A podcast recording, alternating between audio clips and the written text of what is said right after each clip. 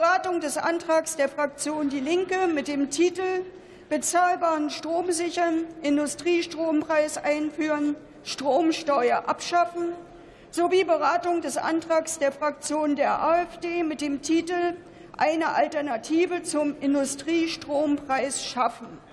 Für die Aussprache ist eine Dauer von 39 Minuten vorgesehen.